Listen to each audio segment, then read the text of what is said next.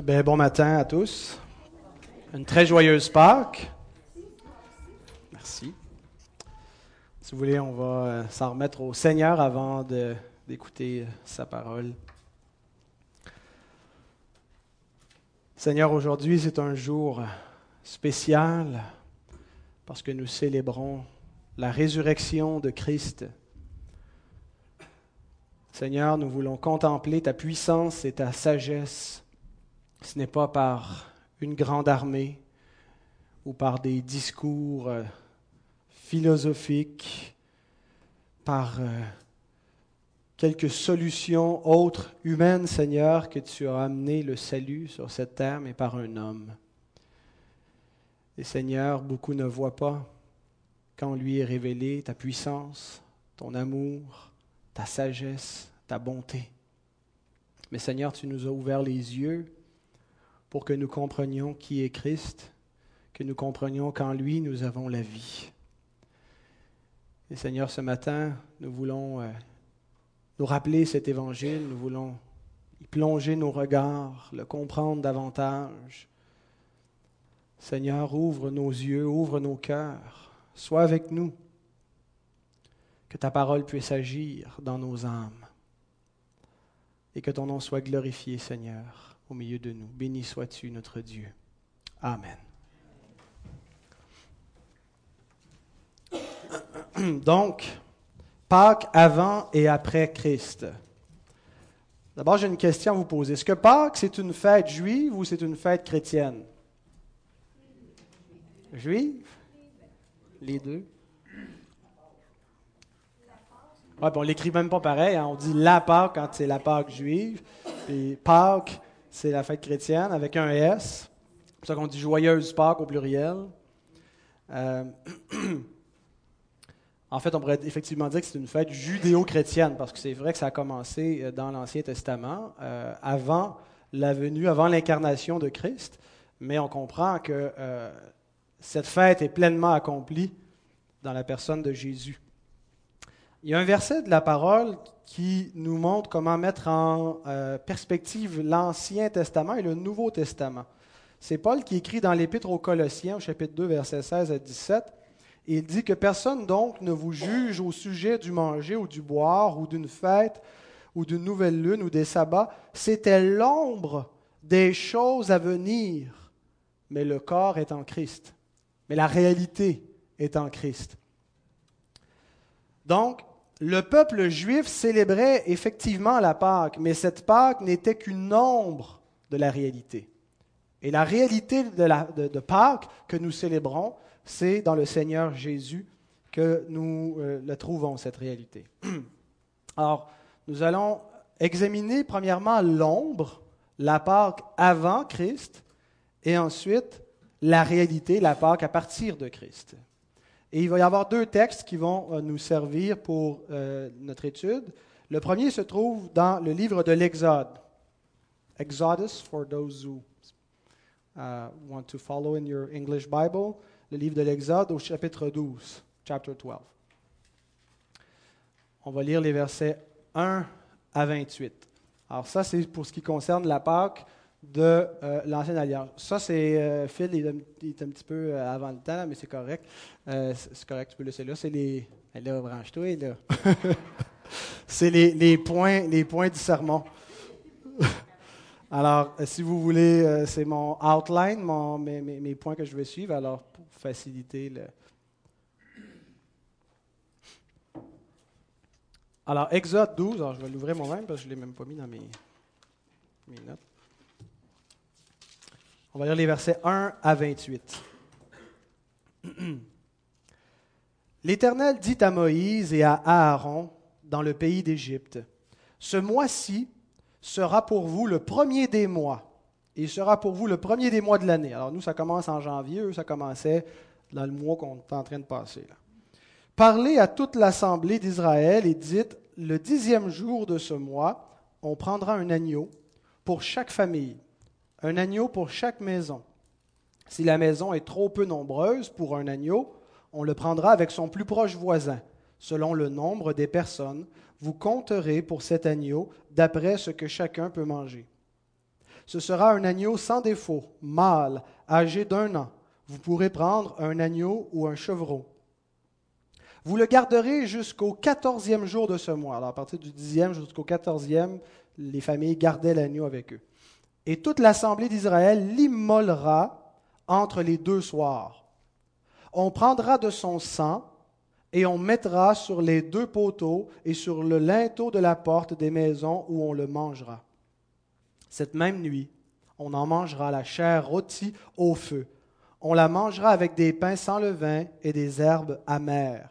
Vous ne le mangerez point à demi cuit et bouilli dans l'eau, mais il sera rôti au feu, avec la tête, les jambes et l'intérieur. Vous n'en laisserez rien jusqu'au matin. Et s'il en reste quelque chose le matin, vous le brûlerez au feu. Quand vous le mangerez, vous aurez vos, reins sains, vos souliers aux pieds et votre bâton à la main. Et vous le mangerez à la hâte. C'est la Pâque de l'Éternel. Cette nuit-là, je passerai dans le pays d'Égypte, et je frapperai tous les premiers-nés du pays d'Égypte, depuis les hommes jusqu'aux animaux, et j'exercerai des jugements contre tous les dieux de l'Égypte. Je suis l'Éternel. Le sang vous servira de signe sur les maisons où vous serez. Je verrai le sang et je passerai par-dessus, et il n'y aura point de plaie qui vous détruise quand je frapperai le pays d'Égypte. Vous conserverez le souvenir de ce jour et vous le célébrerez par une fête en l'honneur de l'Éternel. Vous le célébrerez comme une loi perpétuelle pour vos descendants. voici ce que devait faire le peuple dans les années qui allaient suivre après l'Exode. À chaque année, il célébrait encore cette, cette Pâque de la manière suivante. Pendant sept jours, vous mangerez des pains sans levain. Dès le premier jour, il n'y aura plus de levain dans vos maisons.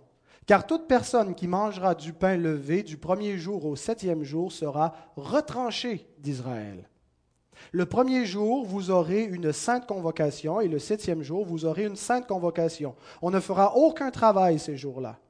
Vous pourrez seulement préparer la nourriture de chaque personne. Vous observerez la fête des pains sans levain, car c'est en ce jour même que j'aurai fait sortir vos armées du pays d'Égypte vous observerez ce jour comme une loi perpétuelle pour vos descendants. Le premier mois, le quatorzième jour du mois, au soir, vous mangerez des pains sans levain jusqu'au soir du vingt et unième jour. Pendant sept jours, il ne se trouvera point de levain dans vos maisons. Car toute personne qui mangera du pain levé sera retranchée de l'assemblée d'Israël, que ce soit un étranger ou un indigène. Vous ne mangerez point de pain levé. Dans toutes vos demeures, vous mangerez des pains sans levain.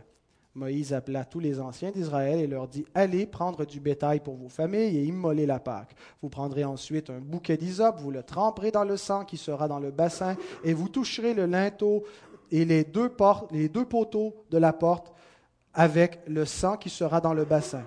Nul de vous ne sortira de sa maison jusqu'au matin. Quand l'Éternel passera pour frapper l'Égypte et verra le sang sur le linteau et sur les deux poteaux, l'Éternel passera par-dessus la porte. Il ne permettra pas aux destructeurs d'entrer dans vos maisons pour frapper. Vous observerez cela comme une loi perpétuelle pour vous et pour vos enfants à perpétuité. Quand vous serez entrés dans le pays que l'Éternel vous donnera selon sa promesse, vous observerez cet usage sacré. Et lorsque vos enfants vous diront Que signifie pour vous cet usage? Vous répondrez C'est le sacrifice de Pâques en l'honneur de l'Éternel, qui a passé par-dessus les maisons des enfants d'Israël en Égypte. Lorsqu'il frappa l'Égypte et qu'il sauva nos maisons, le peuple s'inclina et se prosterna, et les enfants d'Israël s'en allèrent et firent ce que l'Éternel avait ordonné à Moïse et à Aaron. Ils firent ainsi. C'est un assez long texte. Euh, je vais quand même en lire un deuxième qui est beaucoup plus court, qui se trouve dans la première épître aux Corinthiens, chapitre 5, versets 6 à 8.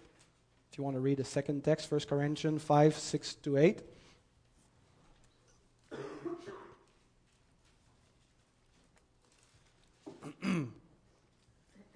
qui nous dit euh, C'est bien à tort que vous vous glorifiez.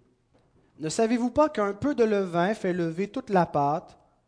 Faites disparaître le vieux levain, afin que vous soyez une pâte nouvelle puisque vous êtes sans levain, car Christ, notre Pâque, a été immolé.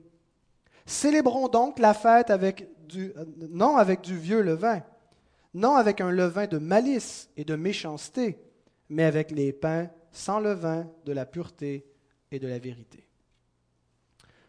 Alors donc le premier point, il y en aura deux. On va regarder l'ombre. La Pâque, à l'époque où elle était une ombre de la réalité à venir. Alors, le chapitre qu'on a lu, Exode 12, nous révèle l'origine, où ça a commencé la Pâque. Hein. Ça n'existait pas avant ce passage-là, avant que Dieu le révèle à Moïse et à Aaron. Et on voit dans quel contexte Dieu l'a révélé. C'est dans le contexte de la sortie de l'Égypte. C'est d'ailleurs la dixième plaie de l'Égypte où Dieu frappe les premiers-nés de l'Égypte, depuis les hommes jusqu'au bétail. Et euh, donc il donne cette Pâque pour préserver son peuple de cette plaie. Et ça sera donc le, dernier jugement qui va euh, être l'occasion pour les Égyptiens d'ouvrir la porte à Israël Israël va sortir du pays. Quelques remarques rapidement sur le mot Pâques lui-même. D'où vient le mot Pâques? Euh, D'après les grammairiens, euh, la racine la, plus loin qu'on peut trouver, c'est en hébreu, pécha, qui a donné quelque chose comme Pâques en français. Qu'est-ce que ça veut dire pécha en hébreu Ça veut dire il a passé par-dessus. Euh, en anglais, on a le mot Passover. Hein, il a passé par-dessus. Euh, c'est, donc le, le, mets de la Pâque, le mets de Passover. Euh, certains voient aussi l'idée de passage dans l'Exode, où Dieu a fait un passage, son peuple est sorti. Mais le grec est beaucoup plus proche du français. Le mot grec pour Pâques, c'est le mot pasca. Hein, c'est là qu'on a l'agneau pascal, le tridium pascal, donc qui veut dire Pâques. Euh, est-ce que euh, Pascha, c'est une translittération de pécha euh, de l'hébreu, certains le voient, mais c'est très proche du mot, du verbe pasco, pasca, pasco, le verbe pasco qui veut dire souffrir. Alors, l'idée de la Pâque où l'agneau souffre. Alors, donc, c'est voilà pour ce qui était de l'origine des mots. Alors, mettez ça dans, sur vos notes, là, puis dégusterez ça tranquillement chez vous. Alors, on peut revenir à notre plan, euh, Phil. Alors, il fallait reculer, pas avancer. D'après moi, tu avances. Pas du bon bord. Voilà. Alors, donc, il y a trois sous-points qui sont les mêmes pour les deux points. On va voir d'abord le péché, le sacrifice et la consécration. Lorsque l'Éternel a donné la Pâque, c'est dans un contexte de jugement. Dans un contexte de jugement qu'a été célébré la première Pâque. Exode 12, 12. Cette nuit-là, je passerai dans le pays d'Égypte et je frapperai tous les premiers-nés du pays d'Égypte, depuis les hommes jusqu'aux animaux, et j'exercerai des jugements contre tous les dieux de l'Égypte. Je suis l'Éternel. Alors, ce n'est pas le jugement dernier, mais c'est un jugement contre l'Égypte qui a eu lieu dans l'histoire. Et l'ensemble des jugements de Dieu, parce que Dieu, si vous lisez bien attentivement l'Écriture, juge plus d'une fois. Hein. il va même juger son peuple, juge les nations d'alentour. C'est quoi le but de ces jugements-là? Pourquoi est-ce que dans, le, processus où Dieu voulait se révéler, il exerçait l'ensemble de ces jugements? Ben, ces jugements avaient pour but de révéler ses attributs, en particulier sa justice, et sa colère contre le péché, et que Dieu est un Dieu juste qui punit le péché, et révéler son plan ultime. Parce que l'ensemble des petits jugements annonçait le grand jugement final, où tout homme va être jugé par Dieu. Et il n'y aura plus d'injustice qui va demeurer impunie. Alors l'ensemble des jugements, et celui-là, celui qui vient avec la dixième plaie, nous montre la colère de Dieu contre le péché. Et la colère de Dieu s'exerce, ce n'est pas simplement un sentiment. Dieu fait un acte de justice où il punit, il rétribue. Quel est le jugement contre le péché? Quel est le salaire du péché? La mort. Le salaire du péché, c'est la mort. Et c'est ce que Dieu, comme ça que Dieu exerce son jugement ici contre le péché, contre l'idolâtrie, les faux dieux de l'Égypte, contre la façon qu'ils ont traité son peuple, en les punissant par la mort. il dit, les premiers-nés mourront dans le pays. Voilà pour le premier sous-point, ce qui nous amène au sacrifice. Le peuple d'Israël n'était pas sans péché. Et Dieu l'a sensiblement épargné dans les neuf autres plaies, mais arrivé à la dixième, s'il fait pas quelque chose, si ne fait pas quelque chose pour se prémunir, il semble que eux aussi vont subir le jugement. Mais Dieu donc leur donne un moyen, le sacrifice. Comme chrétiens, nous croyons que Dieu est amour. Amen. Dieu est amour. Dieu aime. Nous pensons qu'il n'y a personne qui peut aimer plus ou aimer mieux que Dieu aime. Mais nous comprenons aussi que Dieu est justice, que Dieu est plus juste que qui que ce soit et qu'il ne peut pas laisser impuni l'injustice. Et nous voyons que dans ces deux attributs, l'amour de Dieu pour le pécheur, mais la haine et la colère de Dieu contre le péché, il y a une espèce de conflit. Qu'est-ce que Dieu va faire avec le pécheur? Il est responsable de, son péché et sa justice le pousse à le punir, mais en même temps, Dieu aime le pécheur. Et ces deux attributs font en sorte que ça aboutit sur le sacrifice. Le sacrifice, c'est le résultat de l'amour de Dieu et de sa justice mis ensemble, qui trouve un moyen de satisfaire à la fois sa justice tout en épargnant le pécheur sans le condamner. Dieu pourvoit à un sacrifice. Qu'est-ce que nous voyons dans la Pâque d'Exode 12, dans cet agneau qui est immolé, dans le sang de l'agneau qui est versé, qui est mis sur la maison des croyants en Israël pour leur épargner lorsque le vengeur va passer, lorsque l'ange de l'Éternel va venir pour punir de mort, qu'est-ce que nous voyons sinon l'Évangile, une image de l'Évangile, une, prédiction de l'Évangile? Ce n'était pas cette Pâque que les Juifs ont célébrée, c'était, l'ombre, ça ne sauvait pas de l'enfer, ce n'était pas le, sang de l'agneau, de ces, agneaux qui ont, coulé dans, le pays d'Égypte ce soir-là, ne donnait pas la vie éternelle mais c'était, ça sauvait d'un jugement ponctuel. Ça sauvait d'un événement que Dieu avait, avait annoncé. Il avait prescrit un moyen de rédemption ponctuel pour sauver de ce jugement, qui annonçait en fait quelque chose d'autre, qui pointait vers l'ultime sacrifice de Jésus-Christ.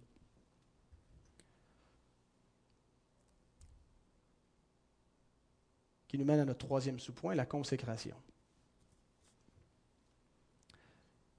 Israël célébrait la Pâque. Le quatorzième jour du premier mois, hein, il l'appelait pas le mois d'avril, mais pour euh, notre, compréhension, pour simplifier, disons que c'était le mois d'avril. Alors, le quatorzième jour du mois d'avril, c'est le même jour que Baptiste est né, 14 avril. Euh,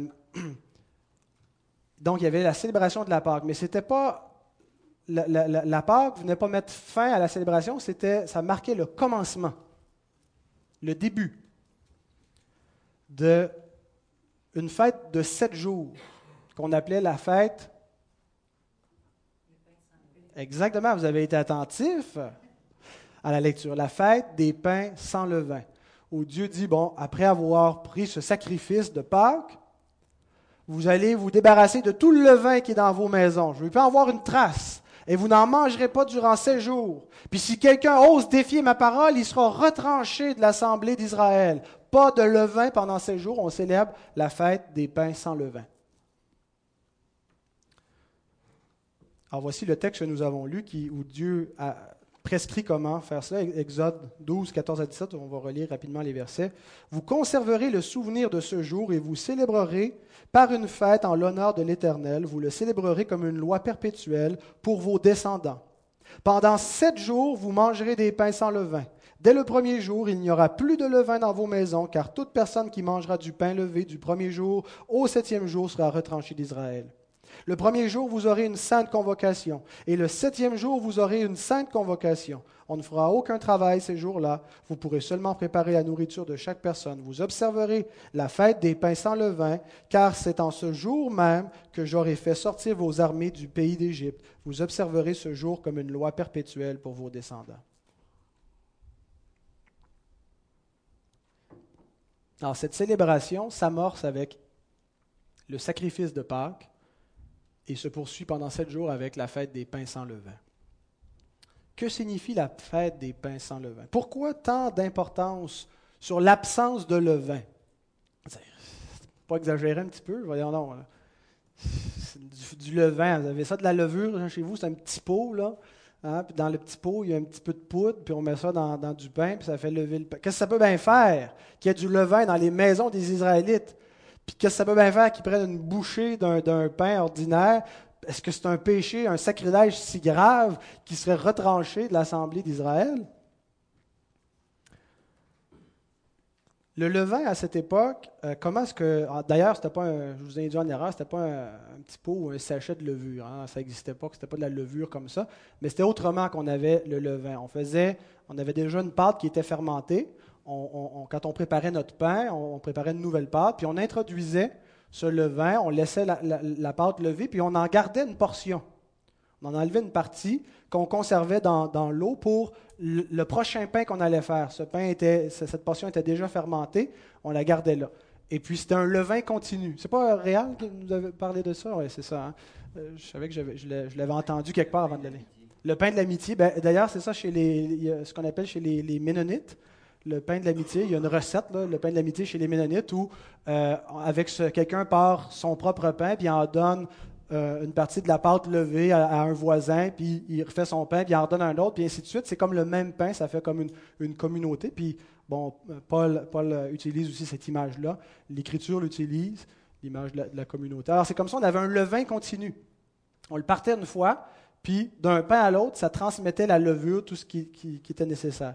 Alors, comment fonctionne le levain? Le levain, c'est euh, un ingrédient qui fermente et puis qui fait lever la pâte.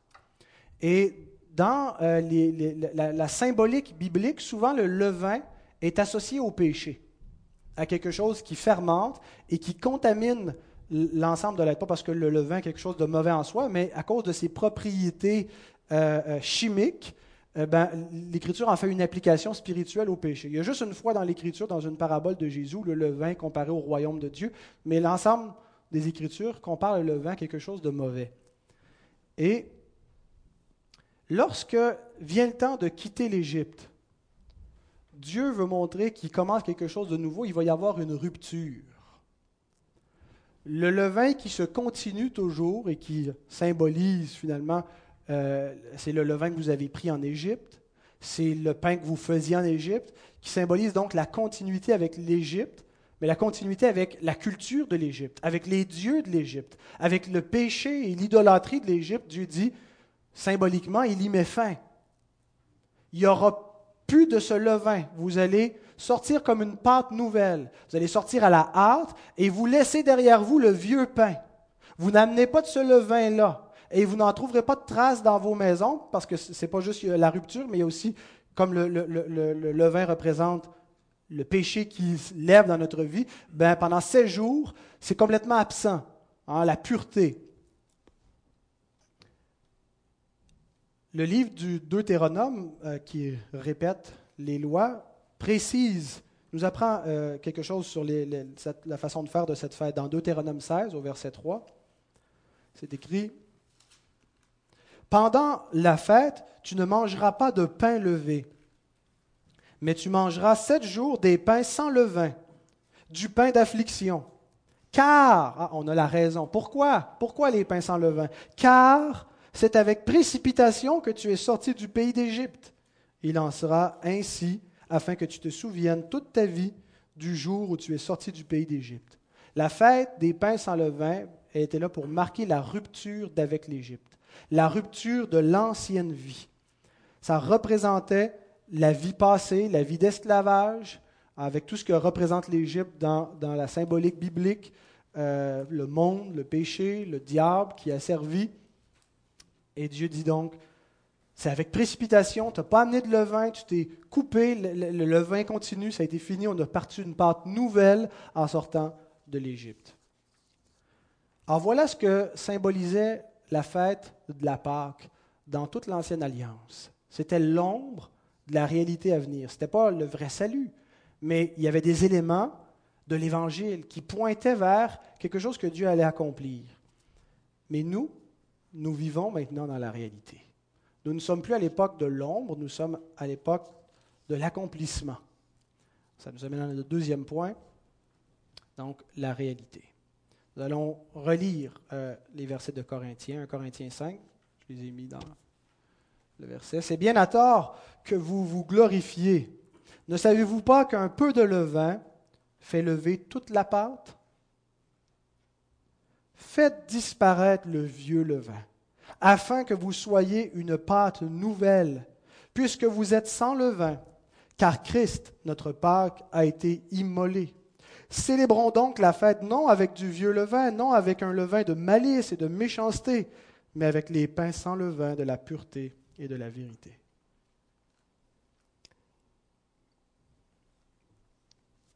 Alors j'ai les mêmes trois sous-points, le péché, le sacrifice et la consécration.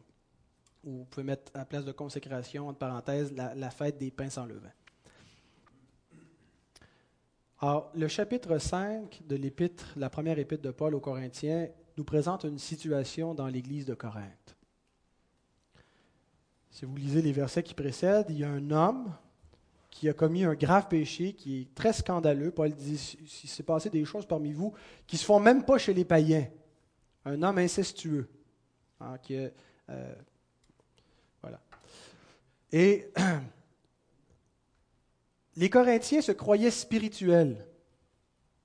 Ils croyaient que c'était des, gens très, très spirituels, qui avaient une grande connaissance dans le Seigneur. Et ils étaient enflés d'orgueil de leur état spirituel. Et Paul dit, c'est bien à tort que vous pensez ce que vous pensez sur vous.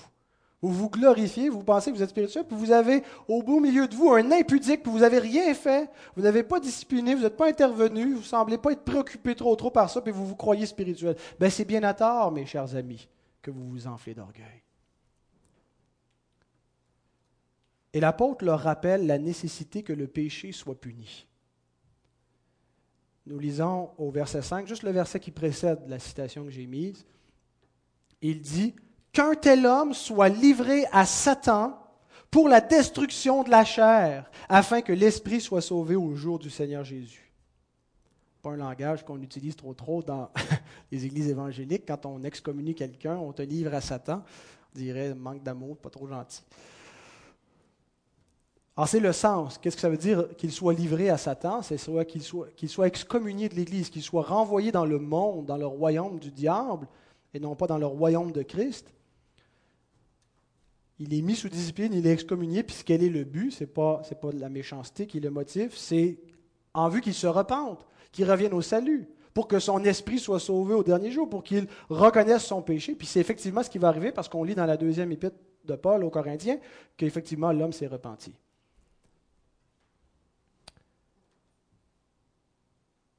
Exactement comme pour Israël, si quelqu'un mangeait du pain levé. Le verset 15 hein, qu'on a lu au chapitre 12. Toute personne qui mangera du pain levé du premier jour au septième jour sera retranché d'Israël, sera livré à Satan, sera rejeté de la communauté des croyants. Ce qui était symbolique, maintenant, dans l'Église, est devenu une réalité. Cette façon de faire de l'apôtre et de la communauté d'Israël pour l'Ancienne Alliance nous révèle la gravité du péché, le levain qui représente le péché. Le péché n'est pas quelque chose de véniel, quoi qu'en disent nos contemporains. Il nous trouve peut-être sévères, durs, obsédés par des questions de moralité, de péché. N'en demeure pas moins que le péché n'est pas un acte insignifiant. Ça n'existe pas un péché véniel, il n'y a que des péchés mortels. Le péché, c'est la mort. Le péché, c'est une rébellion contre Dieu. Qu'on soit en colère contre Dieu ou qu'on n'ait aucune animosité, aucun sentiment, ça ne change rien.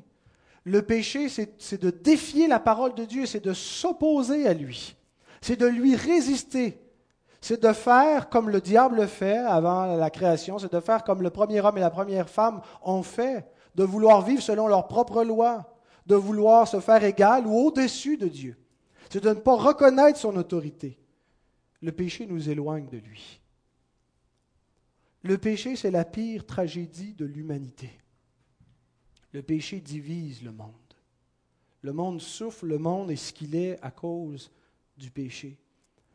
Et le péché divise l'Église aussi. Il détruit, il détruit les relations entre frères et sœurs, il détruit les familles, il détruit les couples. Le péché est quelque chose d'horrible.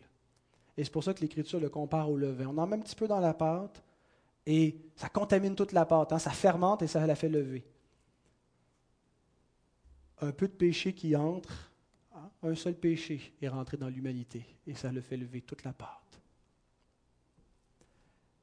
Et qui plus est, le péché doit être puni. Le péché n'est pas quelque chose qui peut continuer ad vitam aeternam comme ça, sans qu'il y ait rien qui intervienne. Parce que Dieu est Dieu, parce qu'il est juste, Dieu punit le péché. Il ne laisse pas le péché impuni. Et ce texte nous montre que si nous affirmons que Christ a été puni à notre place, nous ne pouvons plus vivre dans le levain du péché. Cet homme, cet homme incestueux, prétendait être libre en Christ. Oui, je suis un chrétien, Jésus est mort pour moi, moi aussi je fais partie de l'Église de Corinthe. Par contre, la façon qu'il vivait niait sa profession de foi. Venait montrer qu'il était menteur si quelqu'un dit qu'il connaît Dieu et qu'il n'aime pas son frère qui ne vit pas dans l'amour, qui ne vit pas dans la justice, est un menteur.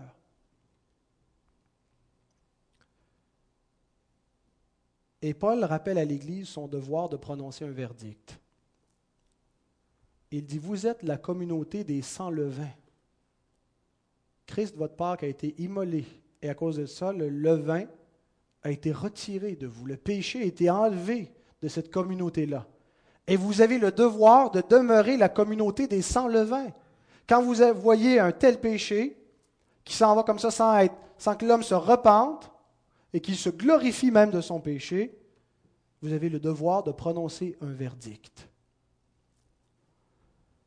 Ça nous rappelle qu'il va y avoir un verdict qui va être prononcé sur tout homme. Hein, parce que, encore là, c'est un jugement, un verdict. C'est un, jugement qui est rendu au nom de Dieu quand l'Église exerce la discipline. Qui nous rappelle, qui pointe une fois de plus vers le jugement final. Il y a un verdict ultime qui va être prononcé sur tout homme. Tous sont pécheurs, tous sont coupables. La question n'est pas là. Quel va être le verdict final? Quelle va être la conséquence pour tout homme? Et il y a deux possibilités de verdict. Soit que Dieu va dire Christ est mort pour ton péché. Et ça, c'est une bonne nouvelle pour les oreilles de celui qui l'entend. Ou soit que Dieu va dire tu mourras pour ton péché. soit que Christ est mort pour ton péché. Et si Christ est mort pour ton péché, tu vas vivre comme quelqu'un qui est sans levain. Mais si Christ n'est pas mort pour ton péché, tu mourras pour ton péché. Ce qui nous amène au sacrifice. Paul dit, Christ, notre Pâque, a été immolé. Qu'est-ce que ça veut dire immoler en, grec, c'est le verbe tuo, ça ressemble à tuer, qui veut effectivement dire tuer, mais tuer dans le sens de offrir en sacrifice, quand on tue une victime pour l'offrir en sacrifice. La mort de Jésus peut être vue sous plusieurs angles, n'est-ce pas? On peut l'aborder sous l'angle politique. Christ est un personnage euh, qui a amené beaucoup de controverses à son époque il y avait des gens qui se raillaient autour de lui, les chefs étaient effrayés, avaient peur qu'il y ait un soulèvement populaire qui allait amener la, riposte de, Rome. Et, donc, pour sauver le peuple, pour éviter qu'il soit mis à mort, d'ailleurs, c'est Caïphe lui-même qui le dit, ne voyez-vous pas qu'il est préférable qu'un seul homme meure pour toute la nation? il parlait de Jésus et il ne comprenait pas, et ça, dit qu'il était souverain sacrificateur cette année-là, il l'a prophétisé, sans comprendre qu'est-ce qu'il prophétisait. Et lui, il avait juste une idée politique. On va faire mourir cet homme-là pour nous éviter du trouble avec Rome, pour pas qu'il vienne nous, nous. Mais il y a beaucoup plus qu'un aspect politique dans la mort de Christ. Il y a un sens théologique à cette mort. Et Paul nous dit quel est le sens théologique. Il dit, Christ, notre Pâque, a été tué a été immolé, a été offert en sacrifice. La mort de Jésus n'est pas juste un incident historique comme ça dénué de sens, mais c'est un événement qui a été interprété, interprété par Dieu, voulu par Dieu, qui a un sens théologique. Il est mort comme la Pâque. il n'y a pas de doute donc qu'il y a plus qu'une allusion, même un accomplissement de ce que symbolisait le rituel de l'agneau de la Pâque. L'agneau qu'on immolait, où chaque famille, entre les deux soirs, prenait un agneau, l'égorgeait, prenait de son sang, en mettait sur les linteaux. Lorsque l'ange de l'Éternel passait, voyait le sang passer par-dessus. Les familles étaient épargnées. Lorsque Jean-Baptiste a vu Jésus venir à lui, il a dit, Voici l'agneau de Dieu qui ôte le péché du monde. L'agneau de Dieu, celui qui allait s'offrir en sacrifice de Pâques, de souffrance, celui qui allait permettre à l'Éternel de passer par-dessus nous, par son jugement, par sa justice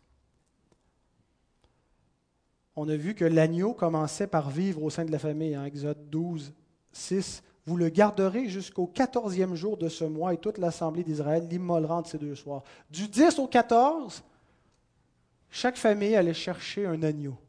Hein, il gardait auprès de la famille. Imaginez les enfants, peut-être pendant 3-4 jours, jouaient avec l'agneau, le nourrissaient. C'est inoffensif, c'est très domestique comme, comme animal, l'agneau. Et ensuite, on l'immolait. Une belle image de l'incarnation. Il est venu parmi les siens, il a habité parmi nous. Nous avons été avec lui, nous avons vu sa gloire, nous l'avons contemplé. Puis il a été immolé. Toutes les maisons ensuite étaient marquées par le sang et étaient épargnées. Parce que la vie de l'agneau avait remplacé la vie du premier-né dans le sang et la vie. Le salaire du péché, c'est la mort. La vie a couvert la mort. Le sang devait couler. Sans effusion de sang, il n'y a pas de pardon pour les péchés. Ce sang de l'agneau symbolisait le sang de Christ. Et j'ai voulu sortir quelques versets. J'ai tapé dans mon logiciel sang, j'ai limité la recherche à Nouveau Testament. Et là, on m'a sorti des centaines de versets qui nous parlent du sang de Jésus. à quel point c'est central dans l'Évangile. Ma mère me disait euh, qu'elle euh, écoutait le, pasteur en Floride qui racontait, qui parlait des faux prophètes, puis il dit une des caractéristiques des faux prophètes d'aujourd'hui, c'est de vouloir taire cette dimension de l'Évangile. On ne parle plus du sang de Jésus. On parle peut-être de, de sa résurrection et qu'en lui on a la vie, qu'on a le pardon de nos péchés, mais cet élément barbare du sang, de la violence, qu'on a mis sa vie à mort, on l'a cloué sur une croix. On, on, expliquait vendredi matin à nos enfants, Caroline a pris du temps avec eux pour leur parler qu'aujourd'hui, on se rappelait de la mort de Jésus. Pas évident d'expliquer à un enfant de, trois ans qu'on a crucifié notre Sauveur. On ne veut pas trop l'effrayer, mais on, vit dans un monde violent et sanglant parfois, et que Jésus a été cloué. Mettre quelqu'un à mort en le clouant sur une croix en le laissant mourir misérablement. Son sang devait être versé, sa vie, le sang qui représente la vie devait être offert en sacrifice.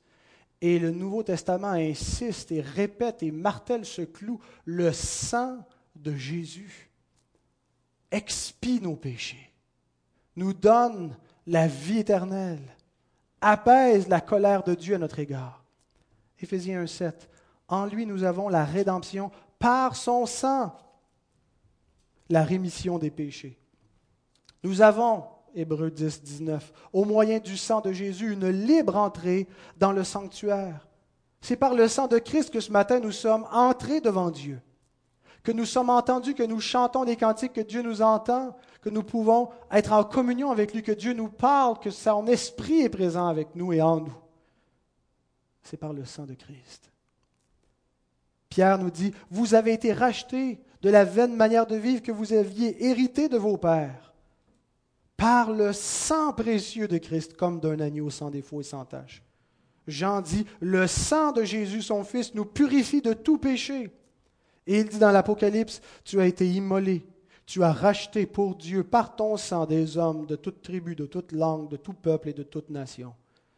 Et Jésus lui-même déclare, Celui qui mange ma chair et qui boit mon sang demeure en moi, et je demeure en lui. Le sang de Christ nous a fait quelque chose.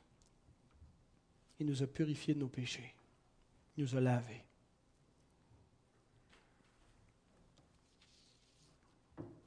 Et ça a eu une autre conséquence, celle de nous consacrer à Dieu comme un peuple sans le levain du péché, comme une pâte nouvelle, ce qui nous mène à notre troisième point, la consécration. Au verset 7, Paul déclare quelque chose d'assez étrange. Il dit, Faites disparaître le vieux levain afin que vous soyez une pâte nouvelle, puisque vous êtes sans levain. Il nous dit, Faites disparaître le vieux levain puisque vous êtes sans levain. Alors, c'est un ou c'est l'autre, Paul. Hein? Si, on fait disparaître le vieux levain, c'est parce qu'on a du levain, donc on n'est pas sans levain.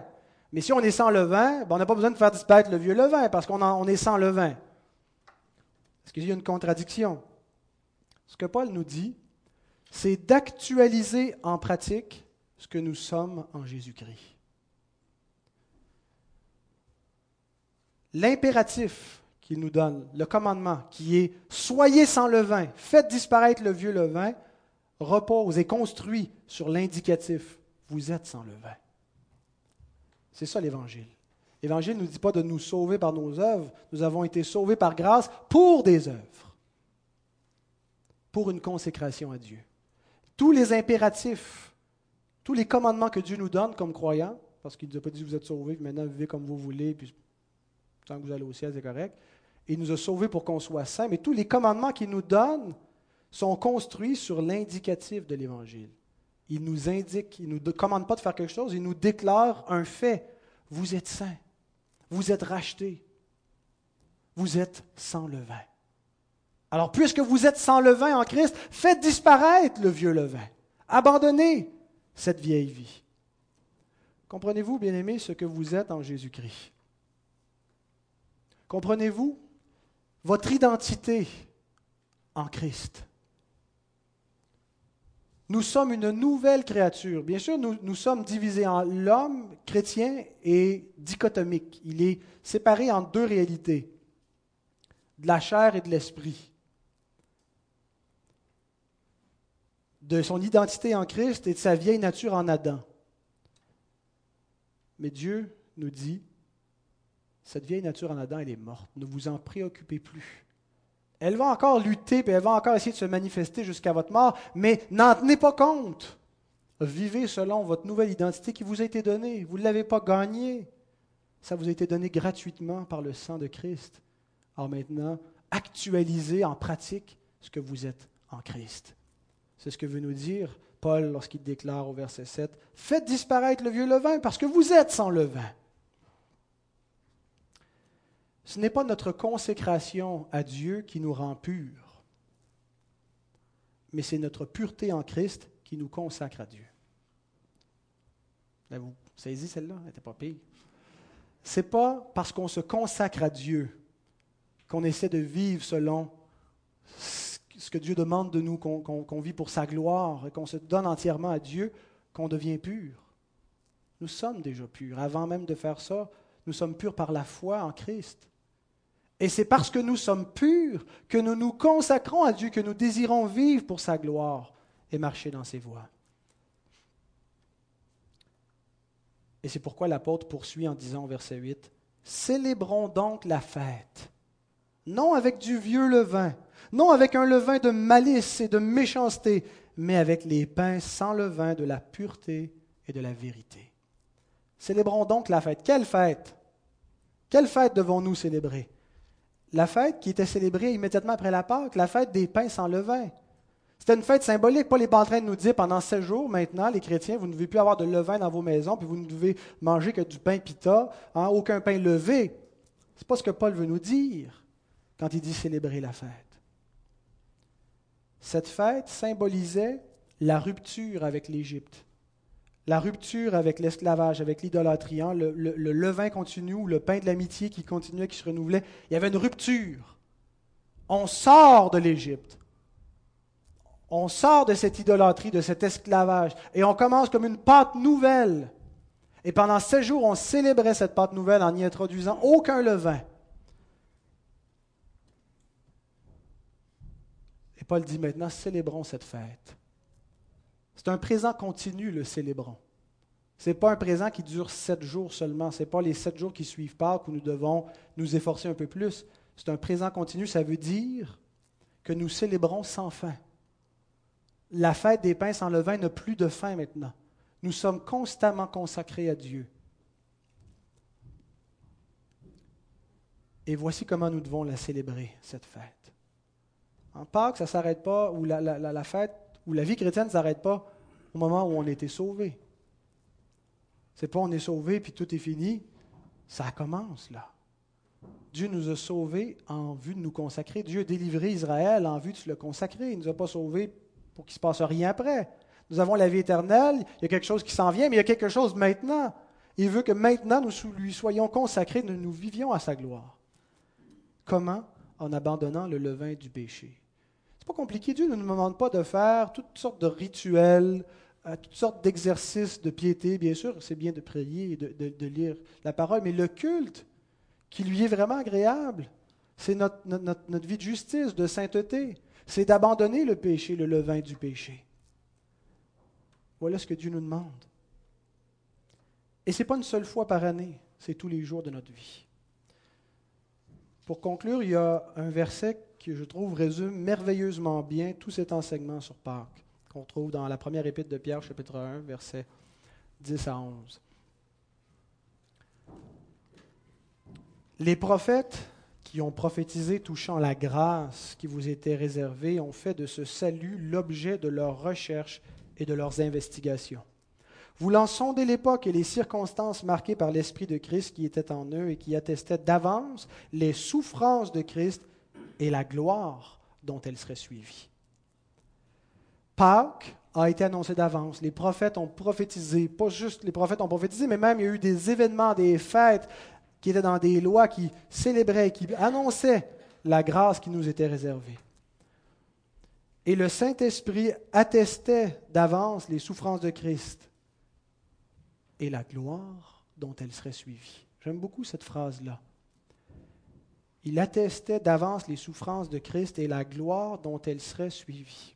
Ce que ça nous dit, c'est que les souffrances de Christ ont été suivies par la gloire. Qu'après que Christ ait souffert, il y a eu quelque chose de glorieux qui s'est produit. La fin de l'histoire, ce n'est pas les souffrances de Christ. Il y a quelque chose qui vient après, c'est la gloire. Christ est ressuscité des morts. Est-ce que ce n'est pas glorieux? Est-ce que ce n'est pas infiniment glorieux? Nous célébrons non pas un sauveur qui est mort, mais un sauveur qui est vivant. Un sauveur qui est vivant maintenant, qui règne éternellement. C'est puissant, notre message. Notre évangile est puissant plus puissant qu'aucun autre discours, qu'aucune autre croyance. Christ a vaincu la mort. Il a été relevé et en lui nous avons la vie. En lui nous avons la vie éternelle. Nous serons relevés, nous aussi. Il y a une autre gloire qui a suivi, en plus de la résurrection. Tout un peuple a été consacré à Dieu. On chante dans le, on va le chanter tantôt, je pense. Un peuple saint, c'est le butin dont ses regards seront réjouis, qui vient d'Ésaïe 53. Après la résurrection, il va contempler, hein, le juste va, va rassasier ses regards d'un peuple. Le fruit du labeur de son âme, de ses souffrances, la gloire qui a suivi ses souffrances, c'est un peuple. Aujourd'hui, nous sommes combien de millions rassemblés à cette heure par toute la terre, dans tous les fuseaux horaires qui célèbrent le Christ qui proclame ses louanges, qui déclare qu'il est puissant et qu'il est Seigneur. Nous sommes ce peuple saint, nous faisons partie de ce concert. Et Christ est conscient de nous, chacun individuellement, de notre adoration. Il est avec nous parce qu'il est Dieu. Nous sommes ce peuple sans levain. Et par conséquent, parce que nous sommes sans levain, parce que Christ nous a purifiés, nous nous sanctifions. Nous désirons la sainteté. Bien-aimés, je vous annonce une chose, vous désirez la sainteté. Si vous ne désirez pas la sainteté, vous ne connaissez pas Dieu. Nous désirons marcher dans ses voies parce que nous l'aimons. Ça nous a été donné. Pourquoi? Est-ce que c'est parce qu'on est meilleur que les autres, qu'on désire la sainteté, c'est parce qu'on vaut mieux que notre voisin? Non, c'est parce qu'on est sans levain, qu'on désire nous débarrasser du vieux levain. Ces gloires sont la conséquence des souffrances de Christ. Notre Père, Christ, a été immolé, il a souffert, mais s'en est suivi une gloire, une gloire qui ne pâlira jamais, qui n'aura point de fin, et nous sommes dans cette gloire. Amen.